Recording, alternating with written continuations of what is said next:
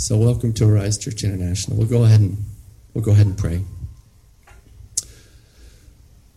Heavenly Father, thank you for this day. Thank you for your amazing loving kindness towards us, in that you have given us life for another day.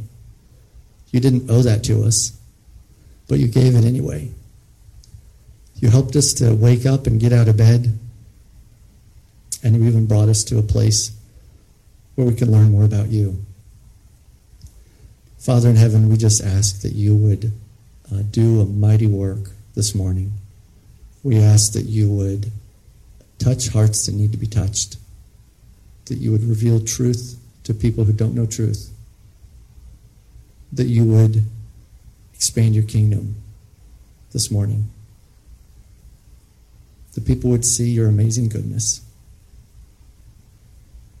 and that we would run to Jesus. Bless this time, we ask, Heavenly Father. Anoint your servant, please. I cannot do this without you. If you don't show up here, then this is a waste of time. Please, Lord Jesus. Thank you for being with us during the praise and worship time. And we're asking that you would continue to be with us through this time of your, your message. We exalt you and we honor you. In Jesus' name, amen. happiness. So, happiness. What is happiness to you? Have you ever thought about that? Like, what, what is happiness? It's kind of like the wind. You can feel it, you can experience it sometimes, but it's elusive. You know, people are people are going from thing to thing for happiness. It, so, so I heard this once. If you want to be happy for an hour, eat a steak. You want to be happy for a day? Watch a movie. You want to be happy for a week? Take a cruise. If you want to be happy for a month, buy a car. And if you want to be happy for a year, buy a house. But happiness wears off. It doesn't last. with none of those things is it a lasting thing. And you know, every everyone's version of happiness is different. Also, you know, you've heard the saying, "Find your happy place." Right? That's because everybody's got a different happy place. You've probably seen those bumper stickers that say, "I'd rather be fishing," "I'd rather be skiing," "I'd rather be," you know, golfing or whatever. Or so it might be your happy place might be connected to an activity, or it might be connected to a place. I saw a couple bumper stickers. I'd rather be in Texas, or I'd rather be in Hawaii. So my sister, when she when she moved to Texas, she got a bumper sticker that said, um, "I wasn't born in Texas, but I got here as soon as I could." So happiness might be a place for you. And it's interesting when you're a lot of times when people are at work, they, they talk about home life. You, you think, oh wow, their home life is great. But then when they when they step into their home life, all they do is talk about work, and then you think, well, I guess the work is what makes them happy. That that must be what they love. But they're always talking about the other place or somewhere else that they're not because it's happiness is just so elusive that it's always like out of our out of our grasp. It's out of our reach. Except for those brief moments of time while you're eating the steak or while you're on the cruise. So what's your happy place? It might be here in the church doing exactly what you're doing right now. Praising the Lord, listening to the Word of God. It might be somewhere else doing something else, doing fishing, boating on your cruise, whatever. And for some people, it might be anywhere else but here. For some people, maybe the only reason why they come to somewhere like this is with a $10 bribe to, to, to Regal movie gift card. That, that might be the only, only reason why some people come. Well, there is a place where happiness doesn't end. It's no longer elusive, but instead it just continues forever and ever and ever, and it doesn't end. And so, what, so, what, so what does that place look like? Okay, well, I'm not going to I'm, I'm not going to describe it like in terms of physical description, but I'm going to I'm going to describe it in terms of like like the feeling that you'd get when you're there and what you would experience when you're there. So there, first of all, there's perfect justice. Have you ever like seen somebody re- run a red light and, you're, and it like torques you off? You're like, oh, they should be caught for that. Or somebody that, that gets off for doing a crime, right? That's not perfect justice. Doesn't that torque you? Or, or sometimes it happens infrequently where somebody who doesn't even do a crime gets put in jail. That's not, that's not perfect justice either. But that happens here all the time. But in that place, perfect justice happens all the time. The guilty are never left unpunished, and the innocent are never condemned. So there's perfect justice there. There's no crime, there's no robbing, there's no stealing, there's no taking from somebody else. Here, I mean, this is New York. you, you leave something valuable alone for five minutes, it's gone. But there, Everyone is content with what they have. Nobody has any incl- no inclination at all to take something that doesn't belong to them. Everyone's got more than enough. There's abundance. Everybody's got all that they need, all that they want. There, there's also no fear. Here, fear happens to everybody. You know, you're walking down the street, maybe, you know, somebody else is on the street, it's a, it, it's a dark night, all of a sudden you get struck with fear. Not because they did anything wrong, not because there's really anything, anything to fear at the time, maybe, but it's just this thing of fear gets injected into you, like with some panic, whenever something isn't quite what you expected. Sometimes that's because of profiling, or sometimes it's because of a traumatic experience. It's, and it's unfair that anybody would be profiled. It's unfair that anybody would have to go through a traumatic experience. But in that place, there's no fear. Nobody's afraid of anybody else. No fear. There's also no frustration. Here we get frustrated when, you know, my computer at work won't do what I want it to do. I'm sitting there like, come on, will you please move it, you know? And sometimes that can be frustrating. Or sometimes we get frustrated when diapers need changing and you're, and you're already running late or when others don't, don't understand what you're trying to say, or sometimes we get frustrated when other people don't do what we tell them to do. But there, everything works out. All is, all is well. Everyone's at peace. No frustration. There's also no cares. Here, everybody's worried about school, about job, about work, about finances, about relationship right? You got to get yourself financially set. You got to you got to position yourself for the best schools. You you, you got to catch a winner in the relationship, and if you got a loser, you got to fix the loser in the relationship. But there, there's no cares. There's no reason to worry. There's no care. There's no worry. There's anxiety. It's all checked at the door. In that place, everybody just does whatever they want, anything they want. Here, so when I was in college, classes were mandatory, which is which is different. Some of the some of the people I work with, college classes were not mandatory; they were kind of like optional. As long as you pass the test and turn in some homework, you're good to go. But in my college, if you didn't show up to class, you could get kicked out for that. And so um, it was funny. There was there were, there were a couple of guys who were just who were just they were just they were characters. They were funny, and so um, when when one of their little group would show up, they're kind of like the football players. Okay, they're they're fun guys. So they one of them would be like late to class, and so another one of them, Alan, I remember, would say, um, the teacher would say, "So where's Mr. Hooper at? Where's Mr. Hooper? I don't see Mr. Hooper. He's taking attendance." And Alan would say, "Oh yeah, I don't know. He said something about he doesn't need this class. He doesn't learn from it anyway, and he could teach it better than you can. Oh, something like that. I didn't catch all of it. and the funny thing is that the teacher would like the first time or the first couple times they heard it, they, they would buy it. The teacher would say, "Oh, he did, did he? we'll just see about that." and then you know, 15 minutes later, Mr. Hooper would walk into the room and and get a talking to at the end. anyway, and so um, for me, college classes were mandatory. Sometimes you got to do things you don't even want to do, right? You got to go to your job. Hey, who would who would spend all their time at work forty hours a week if they didn't have to? If you if you could get by with all the money you need without going to work, would you really go to work? You wouldn't go to work. Sometimes you have to do things that you don't have to. But there, everyone does whatever they want, all the time, unlimited quantity in that place there's no rules there's no it's not that just that there's it's not that there's no rules it's that there's no need for rules. Everyone wants to only do the right thing all the time with no inclination to do wrong at all to others. No inclination to do wrong. Sound like a like a perfect a perfect place a different place? It sure is. It's the perfect society. So there have been a lot of philosophies um, all the way up until now in the history of the world. A lot of isms created to try to make the perfect society, right? You've got communism, you've got socialism, you've got capitalism, to name a couple. There's another one I like to tack onto there. It's called cruise shipism. so a cruise ship comes pretty close to creating the perfect society. all you need to do is eat, swim, sunbathe, and eat some more. That's all you need to do. Somebody else makes your bed, they make your food, they take out the trash, they drive the boat, they watch your kid, they'll do everything. Why? Because you paid in advance. And so they take care of everything. Your job is to eat, sleep, and sunbathe. That's your job. That's pretty close to the perfect society. Everybody doing everything you want and nothing you don't. Everything you want and nothing you don't. And that's that pretty much describes this other place I'm talking about also. Everything you want and nothing you don't. There's no crime, no fear, no frustration, no cares, no worries, and do everything you want all the time. Everything your heart desires, you go for it. You do it. There's no death, no sorrow, no sadness, only happiness all the time. It's not just a great place. It's not just an awesome place. It is the perfect place. the perfect society. Sound, sound too good to be true? Wrong. It's not too good to be true. I'm not talking storybook fairy tales. I'm not talking, you know, fantasy land. This is a real place and it's inhabited by real people.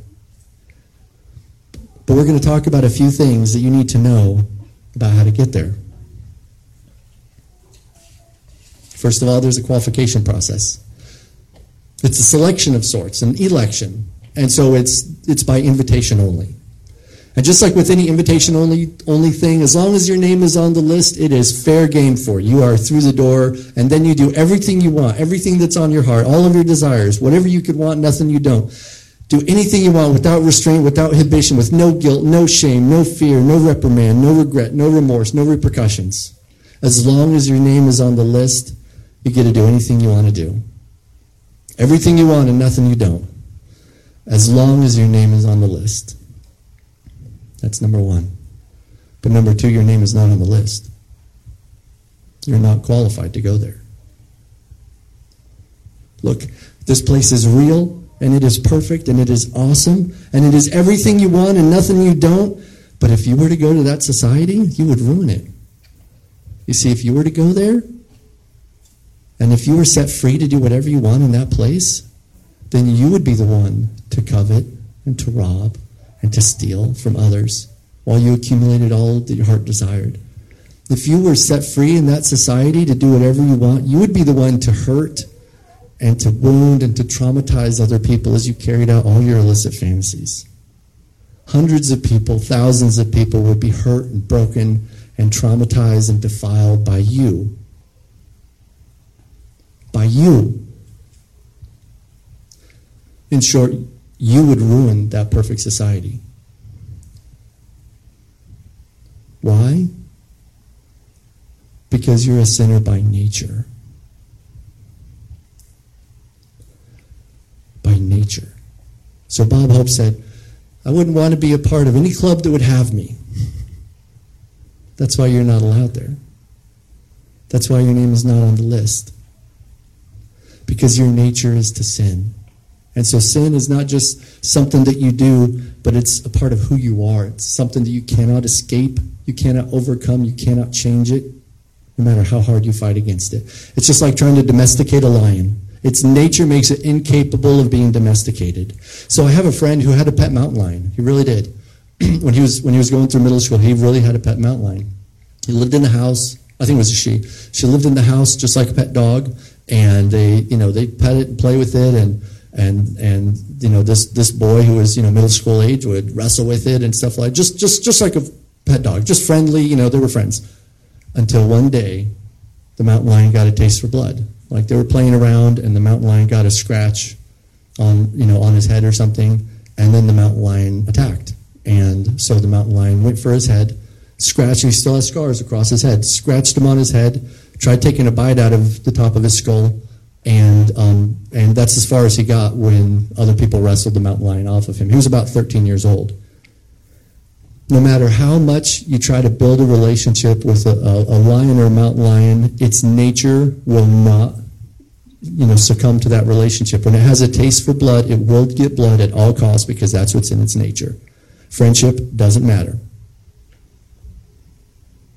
It has an instinctive need for fresh meat and a taste for blood.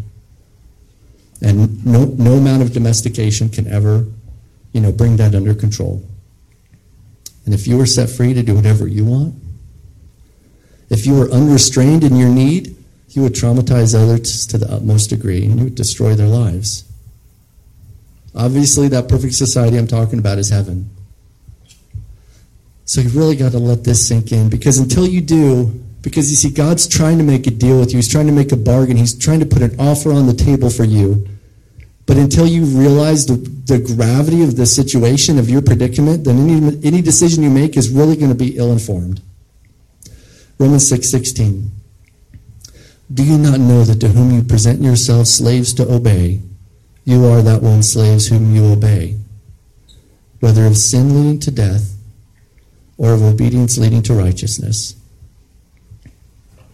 So if you're not, what that's, what that's saying is if you're not living in obedience to Jesus' commands, then, then, then the contrary is true for you, that you are a raging sinaholic. You can't stop doing wrong. You're living in rebellion, and you will be cast into the lake of fire prepared for the devil and his angels. angels. Because look, just like a, a, lion or mountain lion cannot change its nature, it cannot be domesticated, it will not be domesticated, and you, by your own nature, stand in opposition to God, in rebellion against all that's good and true and perfect, and all that's cherished in heaven. The Bible says there's more chance of a leopard to change his own spots than of you to change your nature. So, in order for you to be qualified for heaven, you would need a new nature. You would need your heart and desires to be so radically changed that it would be like you died and somebody else lived in your place. Your heart, your heart would have to be so changed that you went from where you're at right now, wanting all this illicit desires, to the place to where you hated your sinful ways, to where you hated your shortcomings, to where you hated your inclination to do wrong, and you hated everything wrong that you've ever done. And that you would wish and hope and pray that you would just have the ability to live life God's way, or as Jesus put it, strive to enter through the narrow gate. For many, I say to you, will seek to enter, will not be able to. And that, and that new nature would have to change in you in such a radical way that your deepest desire would be to live for all your heart for God, for the glory of God. And if that happened, that would be a miracle. That would be a real bona fide miracle. Maybe not an outward one that you could see on the outside, like growing out a limb, but something that you could see on the outside by the person's change in actions. So, number one, there is a qualification process, there's a list. And number two, your name is not on that list. And then number three, the consequences continue forever and forever and forever and forever. See, we don't even understand what eternity really means. We can't even fathom it.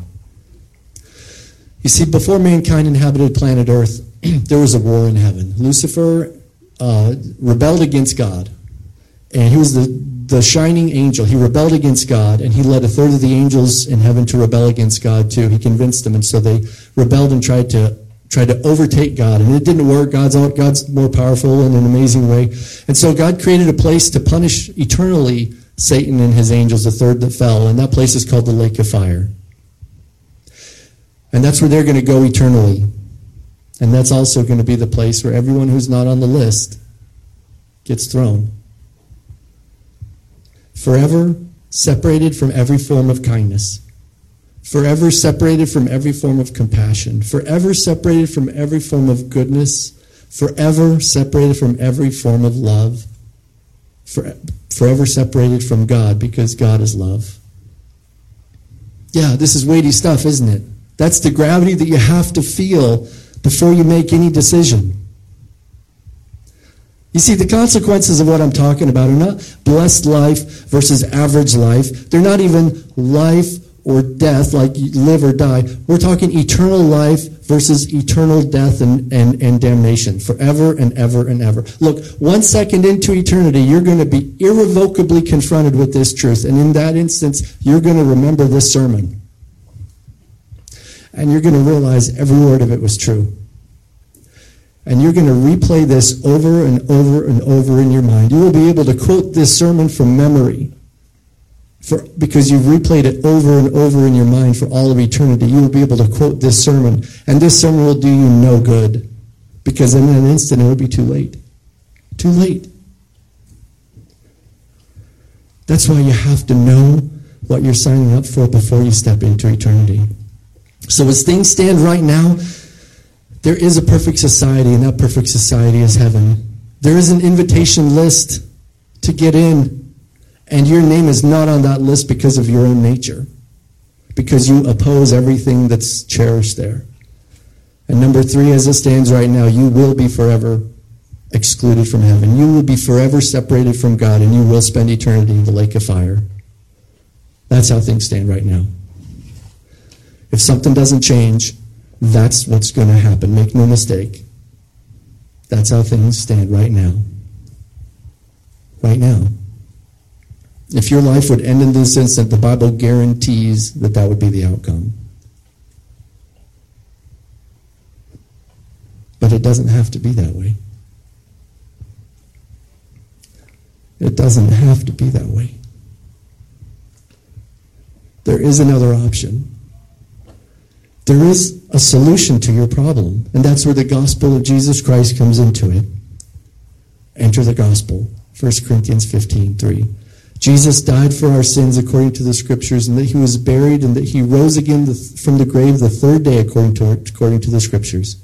Jesus died for our sins, was buried, and that he rose again the third day according to the scriptures. So Jesus forgives sin. The Bible testifies that Jesus Christ died for you. He was the perfect man, the sinless one sent from God, the Son of God, God come in the flesh, and he died for you in your place. He died. He, Jesus didn't deserve to die. You did. Jesus didn't deserve a cross. You deserve that cross. It had your name on it.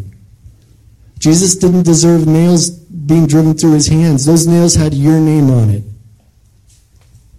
Jesus didn't deserve the shame of being crucified. You did. The shame and insults and mockery had your name on it. Jesus died for your sins so you could be forgiven. So the gospel is Jesus died for your sins and that he was raised from the dead. The Bible testifies that he was that he rose from the dead. He was the perfect sinless man of God. Death could not hold him down. He did what nobody else could do in going to in, in going to the cross for the sins of other people, and he did what no one else could do in being raised from the dead. He conquered death. He conquered death. He abolished death. He put an end for anybody who comes to him. He put an end to death. The death would have no more, you know, effect on people that come to him anymore. And in doing so, he conquered Satan. So up until then, Satan had the keys of death and of hell. They were in Satan's hand. Up until then, Satan had the power of death over people. And up until then, Satan kept everyone in fear of death all their lifetime, subject to bondage. But in Revelation, Jesus says, 118, I am he who lives and was dead. And behold, I am alive forevermore. Amen. And I have the keys of hell and of death. And in Hebrews 2.14, inasmuch then as the children have partaken of flesh and blood, he himself, Jesus Christ, likewise shared in the same, that through death he might destroy him who had power of death, that is the devil. In Colossians 2.15, having disarmed Satan's principalities and powers, he made a public spectacle of them, triumphing over them in it. And then in 2 Timothy 1.10, but, but has now been revealed by the appearing of our Savior Jesus Christ, who has abolished death and brought life and immortality to light through the gospel. You see, when Jesus descended after he after he died, was put into in the tomb, he descended into the lower parts of hell, and he took the keys of hell and of death away from Satan. He disarmed Satan, and he and so he could destroy him later to triumph over Satan in in, in this. So Jesus forgives sin and Jesus offers justification. so, so Jesus died on the cross, and so he could take what you deserve the death and punishment that was intended for you. And then he rose again from the grave so he could give you what you don't deserve. And that's justification. So Romans 4:25. He was delivered because of our offenses, and he was raised because of our justification. So what, is, what does that mean? Justification is when the judge puts down the gavel he, he, he lowers the gavel and slams it on the thing, uh, on his desk, and, and says, I proclaim you innocent. So it's a judgment in which you're proclaimed innocent. Look, what I'm, I'll tell you what I'm not talking about, and this is, and this is the falsehood in, you know, around Christianity today, that you pray a prayer and God hand waves away all, all the wrong stuff that you ever did and all the wrong stuff that you're ever going to do, and God just makes it all magically okay and everything's hunky-dory and fine. You get a free pass to heaven, like a go fast or, or fast pass or whatever, without changes from your life. And that's not the gospel. That's far from it. That's a false version of the gospel. Justification is only only happens when you have a new nature. Jesus offers a radical new nature. He justifies you and he gives you a new nature. If there's no new nature, there's no justification. Those things are a package deal. So he offers a radical new nature. 2 Peter 1 4 by which have been given to us exceedingly great and precious promises, that through these you may be partakers of the divine nature, having escaped the corruption that is in the world through lust. So, no longer do you have to be a raging sinaholic. You can be changed. No longer do you have to live in rebellion against God, against Jesus Christ, the Lord of glory. Instead, you can have a new identity in Jesus Christ. Instead of being opposed to Him, you can be in Him. You see, Jesus' death makes it possible for you to be forgiven. His blood washes away sins. And Jesus' resurrection makes it possible for you to receive a new nature. A leopard can't change its own spots, and you cannot change your nature. But Jesus Christ can give you a new nature.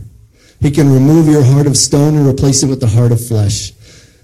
So you would want to do the things that are good and pleasing and just in His sight. So you would hate your sinful ways, hate your shortcomings, hate your inclinations to do wrong, and hate all the wrong that you've ever done. But instead, your new nature would change and so that you want to do only the things that please God. And when you get that new nature, that's what qualifies you for heaven. Because you would no longer destroy that perfect society, but you would be a blessing to that perfect society. You would be aligned with its values and you would fit in with its people. And so, because, and because you have a new nature, your name will be written on the list. And that's a miracle. To get your name written on that list is a miracle. That's a bona fide miracle. So, it's let's make a deal time. As it stands, for heaven, it's an invitation only list. Number two, your name is not on that list because you're a raging sinaholic that opposes everything that God loves and, does, and, and, and is good by your own nature. So you're, number three, you're destined to spend eternity in the lake of fire, where Satan's kingdom and every rebellion, rebellious person will spend eternity. And you'll have millions of years to think this sermon over again and again, and it'll do you no good. But it doesn't have to be that way because Jesus is here to make a deal with you, to give you an offer of something better. You don't have to be destined to, for eternity in the lake of fire. And this is the offer turn from the evil of this life and come to Jesus. Jesus died for your sins so you could be forgiven. He rose from the grave to break the power of Satan off of your life and so you could be justified and get a radical new nature. That's the offer. Turn from the evil of this life and come to Jesus and be changed. And it's only available because Jesus died and rose from the grave. That's why we're here celebrating Resurrection Sunday. So the Bible says the God of this world has blinded the minds of those who don't believe but it also says that it pleased God through the foolishness of the message preached to save those who believe. God had to make it so easy that everybody could come to salvation. You don't have to learn a new language. You don't have to, you know, perfect juggling. You don't have to learn to play. You don't have to do anything except for believe, come to Jesus, and be changed and receive. So the Jews require a sign, and the Greeks seek after Gentiles seek after wisdom. But we preach Christ crucified. To the Jews, a stumbling block and to the Greeks, it's foolishness. And there are so many people that would call this foolishness. But to those who are called, both Jews and Greeks, Christ is the power of God and the wisdom of God. So what you're feeling right now, what you're experiencing right now is the power of God. This is the Holy Spirit drawing you to salvation, drawing you to Himself, drawing you to come and receive a new nature, to come and be changed. Romans 1:16 says, "For I am not ashamed of the gospel of Christ, for it is the power of God to salvation to everyone who believes, to the Jew first and also to the Greek. It is the power of God to salvation." Jesus is ready to make a deal with you today. If you'll believe, trust in him, turn from your evil ways, come to Jesus, and he'll give you a new life and a new nature. If you see the predicament that you're in, then God is calling you to himself. So the offer's on the table. Turn away from the evil of this life and come to Jesus and receive. Receive forgiveness, receive justification, receive a new nature.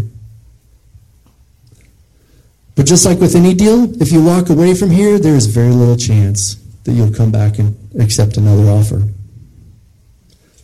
If, if you go to a timeshare, they'll hardly let you get out the door because they know as soon as you leave, you won't come back because they know what we know here.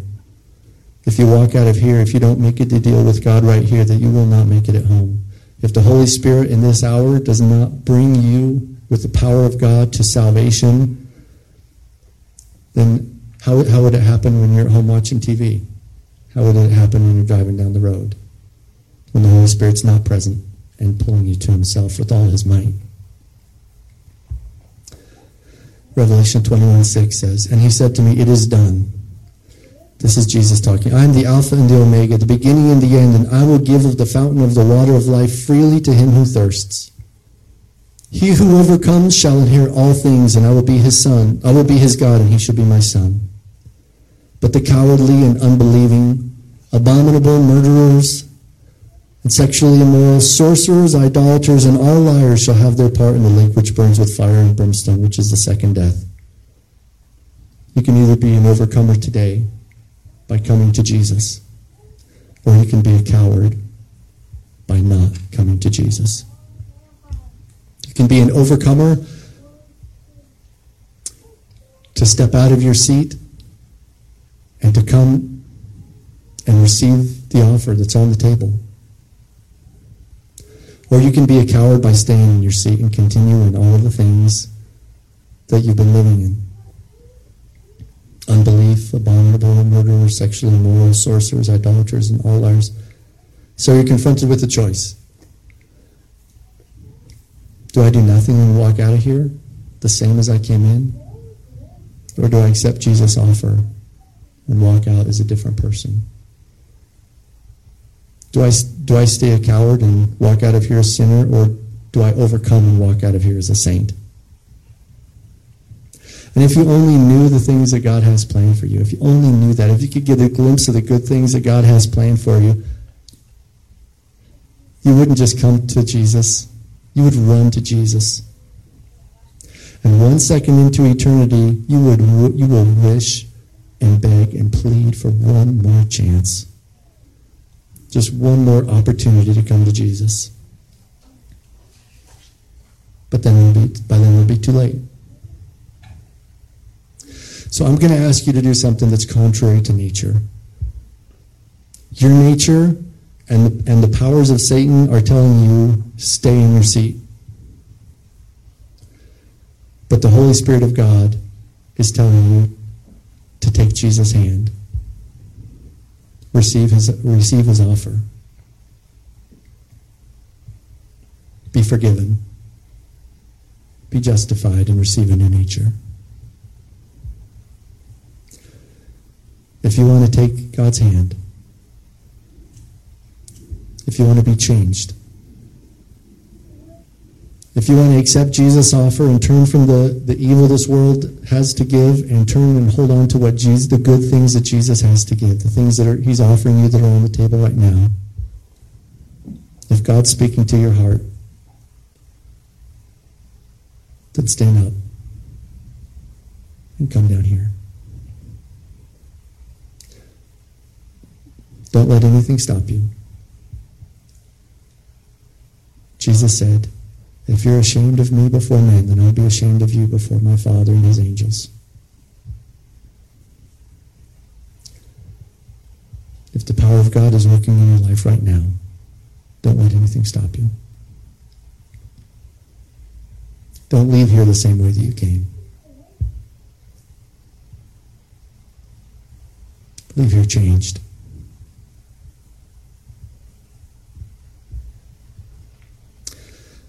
If you want to be happy for an hour, eat a steak. If you want to be happy for a, a day, watch a movie.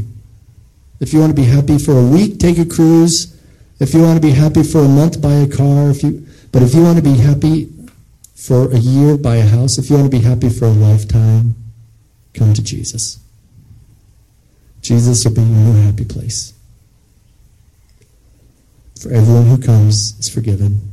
Everyone who comes is justified, and everyone who comes receives a new nature. And for those who do come, Colossians 1.22 says, um, in the body of his in the body of his flesh through death, he, he's able to present you holy and blameless and above reproach in his sight. Nothing wrong, no spot on you. And he has transferred you from the, and for everybody who comes, he transfers you from the kingdom of darkness where you're under Satan's control and fear and manipulation into the kingdom of light to the kingdom of his dear Son. And heaven is your eternal home. And as an extension of heaven, the kingdom of heaven comes down.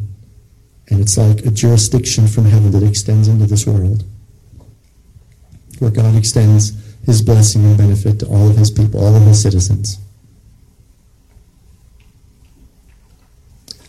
So we're going to go ahead and pray. And then we've got one last song after that. So, Heavenly Father, we come to you. We thank you for this glorious day that we have the privilege of celebrating the resurrection of Jesus Christ. Thank you that you've given us another day to live and a day to hear your gospel. Help anyone who's being convicted, anyone who's under the power of God, the conviction of God, to come to Jesus.